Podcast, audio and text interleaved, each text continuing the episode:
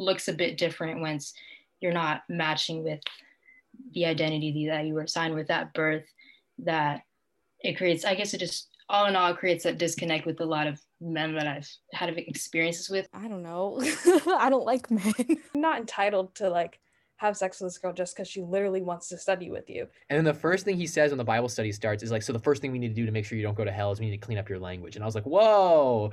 Hello and welcome to the SP Relationships Podcast. I am your host, Kyle Morrison, here sitting in my room in Ashton Hall. I am here with my beautiful co host, Alasia Clark. Hello. As well as our wonderful guests, Alejandra Diaz and Laura Lugos. What's up? Hi. Laura, I like the sign you have behind you, the human period sign. Um, what does that Thank represent? You. This is actually the sign that I've brought to every protest I've ever been to. It's a sign for anyone listening. It's just a brown piece of paper and it says human in black lettering and it just has a period. It, it kind of encompasses everything that people would ever need to stand up for. So I know Alejandra and Laura are both queer students at SPU, and I wanted to like get your guys' perspective on dating um, and what that's like on campus. I don't think that there's um, an absence of queer students at SPU, but I do think that there's a stigma and a lot of Christians that come to SPU that create an environment that makes it really hard to just be out and be comfortable your freshman year. And so um, it takes a little bit of time to, you know, find your people and, you know, just kind of feel out the environment at SPU. And so I don't think that that I don't think that there's a like so few people, but I see that the dating scene is kind of like this weird exclusive insider club where you either know or you don't know mm. who is and isn't queer. And there's a lot of complications that come with that. What do you think, Alejandra? Yeah, I understand what you're saying with the insider club. My freshman year, I just went to Haven. I also had just an older sibling that went to this school as well. So it was kind of easier to find people, I think, a bit more. It is really easy, though, to have like your guard up when just meeting anybody, especially if you're like a queer person or just even a person of color that's trying to find your own people, making sure they're like, oh, they're not racist or homophobic or anything. So I think that like everyone experiences that within their freshman year. But I did just go to Haven and I feel like that first experience at Haven just made it so much easier to find like my group of people. And I feel like I think as being like I came out when I was like 15 in high school, and I feel like each year I progress, it comes a bit easier to navigate where I'm going and like who I'm gonna be with and what are my boundaries with certain relationships. What are some like distinct challenges that you would be willing to talk about that you went through when you first got to SPU as far as trying to find your group there's there's multiple identities at play here. For anyone who doesn't know, I'm a person of color, um, and I I come from a community where people look like me, um, and so going to SPU just like for in more ma- ways than one was just a huge culture shock. It wasn't that like anything was explicitly like oh you can't be queer here, but nobody thought like me and nobody looked me. Understood that since there was there were some sort of Christian values at play here, I knew just to be quiet and to like kind of go with the flow instead of to you know come out and be myself just as of right now i like grew up my hair over quarantine so i'm a bit more feminine presenting if you will and like a month after my first year into SPU, I just like cut off all my hair because I just wanted to do it because I thought people who did that were so cool. And I think dressing up as a bit more masculine in a sense, kind of, I guess, in a way, interacting with men when you are kind of like a more masculine presenting like queer person um, specifically like queer woman it kind of creates a weird like tension between like other men that aren't so accepting of that. Even when i was in like a relationship like last year it was a bit weird to walk on campus and like be with your partner and see like other men and see like you trying to be like oh trying to be like them or trying to take their place in a sense. I think it kind of creates a tension of like I don't even want to have like male friends at this campus anymore. And it creates a disconnect with the majority of people at this campus that aren't really agreeing with your lifestyle in a sense. I, I think it's a bit different for someone who is a bit, looks a bit different once you're not matching with the identity that you were assigned with at birth that it creates, I guess it just all in all creates that disconnect with a lot of men that I've had experiences with. I obviously had a lot of guy friends that like we're fine with it. We're not fine with it, but like encouraged it in a way. But it does kind of like make me feel a bit more left out when I see some of my more feminine presenting friends being friends with guys and knowing that this guy is gonna kind of look at me a bit different and look at me a bit weird just because of the way that oh i'm trying to take their place or something like that do you guys both identify as christian or neither or what do you guys identify as religiously i don't identify as christian don't identify as what about you laura I identify as Christian. Yeah. So this is really good then. I would love to get both of your perspectives, someone who does identify as Christian and someone who doesn't identify as Christian. What are your reactions when people use Christianity or use the word of Jesus and use it as a way to propagate hate against your life against your lifestyle and that's the complete opposite of what Jesus has what Jesus has preached. I could go off, but I'm going to choose not to. like I just know that it's bullshit. If people want to throw scripture at me, then I've I've read it, I promise, and I've come to a different conclusion. And so I'm not even to get into it or like preach whatever the hell I believe. If I'm being completely honest, there are definitely days when like I have to listen to what people are telling me about who I am and like people who are dehumanizing me and I do have to take a second and go and like breathe to myself because I have to re-justify my own identity just continuously. And that's just something that I'm going to live with while I'm here at SPU and probably for the rest of my life um, if I continue to identify with Christianity, which right now I do. So for myself since I I grew up Christian like my mom it was just working at the church for her so being at the church was like my second home but I kind of assumed when I went to college I was like maybe I won't keep up with like this and going to church and engaging with scripture and everything. I think based on like how hearing sermons in like maybe high school were, it was like, well, I don't really want to be a part of this if people don't agree with my lifestyle. I'm just going to separate myself because this isn't so important to me at the moment, even though it was like so much of my foundation and my learning and morals and values growing up. I think maybe picking and choosing certain things from the Bible that I agree with that I might take with me day to day today. But being in a church setting is just like not really important for me at the moment. And I'd rather just appreciate being separated from those kind of people and not choosing to engage with those kind of people because it's just like not with worth the energy I like what you said, Alejandra, about like choosing not to be a part of the church because I actually like I can't do that either. Like, even though I identify as Christian, like I want nothing to do with Christians who feel the need to dehumanize anyone. I know Ale and both you, Laura, too, have like lived outside of Seattle before this. Do you think like there's a difference in like how like queer people are accepted like in a city like Seattle compared to like where you from or where you've lived before? I just grew up mostly like in Olympia, which is like an hour and a half away south from Seattle. I don't think people really describe it as a smaller Seattle, but it is very accepting to the most for the most part. It has a bunch of like rainbow murals and all that stuff all over the place, but I think maybe it's a bit more accepting for like white queers.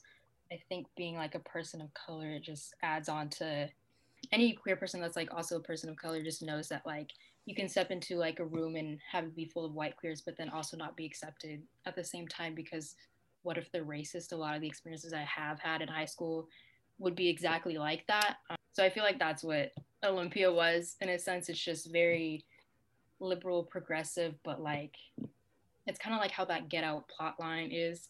Um, that movie just yeah, I voted for Obama and stuff like that, but it's definitely like not choosing to see race and seeing that I think Seattle is kind of just like the same in a sense, but it's just a bigger city.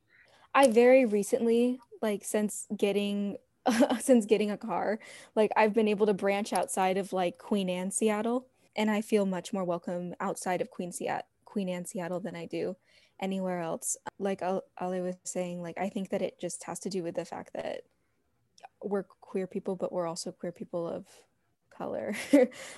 the outside of Queen Anne, Seattle looks more like my home than um, I'm from like San Jose, California, which is like an hour away from San Francisco, um, in the Bay. So yeah, Kyle's pumping his fist. um, but S like SPU's environment and Seattle's environment are two very very different things, and we see parts of each environment in each other. I do think that Seattle's Pacific's environment is is different. So, were you guys aware of SPU's statement on human sexuality before you guys attended? I was not aware of it, but I think honestly, coming to this university and finding out about that within my freshman year, it wasn't a surprise. SPU just being the white supremacist imperialist university it is, it's just like not as surprising that it is like that. It's kind of like with the whole Christianity thing. I'm not putting so much energy into it today because I feel like now that I'm a junior, I'm just trying to get my degree and dip. My freshman year, I think I try to like care about it as much, but I feel like when you have like so much power in an institution, obviously it's great if somebody like tries to protest that and everything. It's not so surprising, and I just feel like I don't care about SPU enough to try and change anything within that. This is this is a question I always ask, like faculty or even students when they talk about this, the things about SPU that they disagree with, or the things about SPU that they think is inhuman. Why do you continue to attend SPU? I think I ask myself that every day. I thought about transferring within my first two years. I kind of found like a group of people that I like really relied on and I enjoyed like the people that I've met here and I have enjoyed professors that I have like with courses here. What about you, Laura? Did you know about the statement when you attended? I I knew a bunch of people who had gone to SP before me, but they were like significantly older. Um, like they had graduated probably like four years before I even got accepted or something like that. And so I had briefly asked the question, like, yo, is this school really homophobic? And they were kind of like, you can be whoever you want to be. And I was like, fantastic. Like, I guess I'll just take that and go. But I wasn't surprised when I got here. Like, everything that Ale said, like, given the nature of universities like this, like, I just wasn't surprised. What's like the most awkward dating experience you've had at SPU? Because SPU just seems like a very awkward place to date no matter who you are. I think that all of my awkward experiences have to come from like the fact that one, people think I'm straight, and two, like, I didn't grow up in Christian culture and like the things that happen when y'all try to date each like what the hell i just get really confused it's such a weird culture shock i attended an all girls high school but like when i say all girls i mean like most of my friends in high school were trans boys. Like that just happened to be the case. And like my my entire friend group was queer and all that. Like when i was growing up i never learned that like there's supposed to just naturally be tension between you and a person who is the quote opposite gender. And so it's strange to walk into a room with a boy and have them expect some sort of infatuation from your end and i just noticed that that's a very real and prevalent thing at spu and i think that a lot of that has to do with the heteronormativity of christian christian spaces it's one of the reasons why I tend to choose to hang out with uh, like women and non-binary folks. Those are the people who see me for my true intentions. I mean, more than anything, it's like when I first got here, it was just confusing because I was like, why are they treating me this way? Why are they talking to me this way? Also, just that I was never socialized to understand what it means to like, you know, not be treated as an equal. Um, just because I didn't experience that in high school. What are some concrete like ways that people especially men when they are expecting you to be infatuated with them like you said earlier what are some concrete ways that men give that give that um, impression across or like make you feel that way? Um i was i saw this thing on the internet the other day and it asked it's like hey do you have any male friends who have never commented on your physical appearance? Mm. um and i thought about it. And like when it comes to like close friends like i i know my people now and I, I i can say that my close friends have not done that but i've had random people who i've agreed to get gwyn with like comment on my outfit comment on my hair uh, i mean hair's a whole other thing because you know if you're curly and brown you know that that's a whole other thing. But um talk about the way like just talk about my physical appearance um when that wasn't what was on the table. We decided we were getting gwyn like that's not what was going on. I've had men uh, the, the whole mansplaining like i've had men explain things to me like a, like a, a concrete example. I'll be hanging out in my room when i lived in hill with my door open um, and i'm a music major. My primary instrument is guitar and i'll have men like walk by and be like oh you play this thing and like try and like teach me how to play a g chord and i'm like dude this is my major. Like go away. Um there's this dynamic that's created and it's like i'm supposed to fawn over these boys um, or like so i'm supposed to fall for them because they're so you know strong or whatever but no get out. What about you alejandra have you experienced any of this i don't think i've experienced any of it just because um, like i was describing earlier my freshman year i was mostly like very masculine presenting mm-hmm. so no dude really came up to me and tried to like start anything with me which i'm kind of grateful for because i would have hated to experience that yeah, I haven't really had any awkward tension. I feel like because it was just within like the first month. I think I did have like certain like guys talking to me when I still had like longer hair, but then the moment that I like cut all my hair off, they kind of like looked at me and was like, "Oh, so you're probably not straight." I was thinking of an example that like from a guy's perspective that he was telling me one time, like one of the only kind of guy friends I feel like I had at SPU. But he said that like this girl in his class was like wanting to study with him and he genuinely thought that like she didn't mean study. Like he thought that she was trying to hook up with him and like that's not the case at all. And he like felt kind of I couldn't tell if he was joking or not because like that's just the kind of person he is. But he seemed like kind of frustrated or like upset that like she wasn't expecting that and he was. And like he didn't come on to her like any more than that. But i'm just like you're not entitled to like have sex with this girl just because she literally wants to study with you. And that's what they did. They studied. So like mm-hmm. i think he was expecting something more than that um what would be a more acceptable way for men to i guess for lack of a better word like flirt or like to talk talk to women? Because i know laura you say you don't appreciate when people comment on your physical appearance. Like what, what are some, like like what are some ways even if you're not interested in them that you would prefer men to present themselves if they're like trying to flirt or trying to get to know women I mean, maybe I don't know. I don't like men. I was gonna say I'm all for direct and healthy communication. okay. Mm-hmm. Where you know people just kind of like say what they mean. Um, yeah, I also understand that I was socialized in a very like emotionally intelligent environment where we all took responsibility for the way that our actions affected other people. And that's not the way that a lot of people at SPU are. That's not the way that the Christian church functions. So that's not the way that SPU is going to function.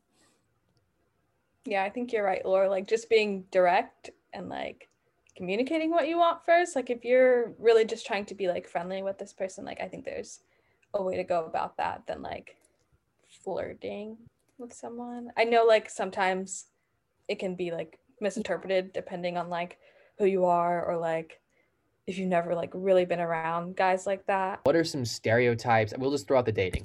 What are some stereotypes or misconceptions just about queer people in general that you guys just want to get rid of right now?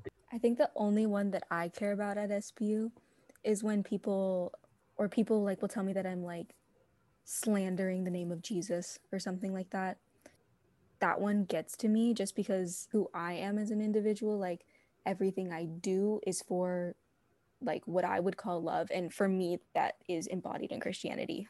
So, specifically at SPU, I'd say that that's the only stereotype or something like that all these queers are like these dirty, rotten, like kids who don't know what the hell that they're doing and like they don't experience any sort of higher power and they're all going to hell.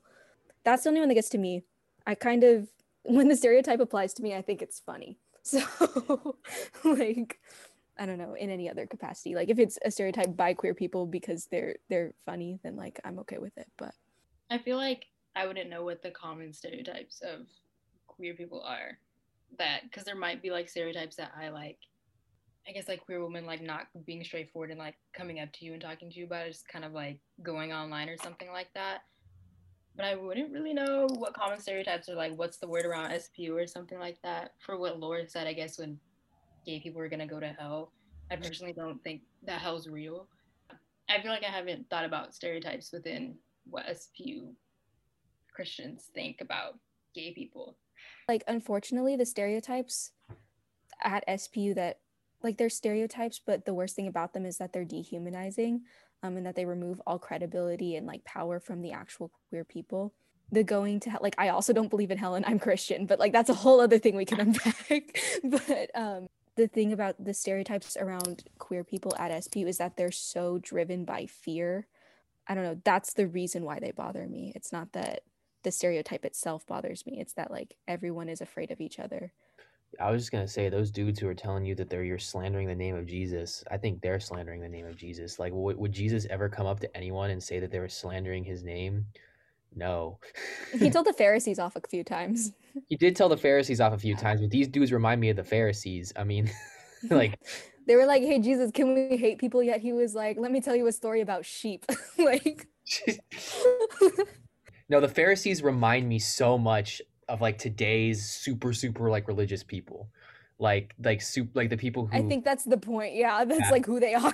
exactly like the people like okay so i have a friend who tried to get me to join a cult and like uh it was like a Really? Yeah it was like a it was like a christian cult which i don't even know you could call it christian because i don't think that there are any christian cults it was like so i, I walk into this meeting and it's my it's like one of my old friends from high school I walk. I gotta be careful because he might listen to this podcast. I walked. I walked into this meeting, and um, he just invited. He invited me to a Bible study, and like I'm Christian, so I was like, sure, why not? I'll Bible study with anyone. And so I was. I walked in this Bible study, and this dude walks in. Well, he didn't walk in. It was a Zoom meeting. He comes in, and uh, we're talking, and he seemed like he was my age, and Bishop's my age. So I was talking, and I cussed like two times, right? Like I think I might have said shit, and I might have said like crap or something like that. You know, just talking about my day. And then the first thing he says when the Bible study starts is like, so the first thing we need to do to make sure you don't go to hell is we need to clean up your language. And I was like, whoa. And so, Mm.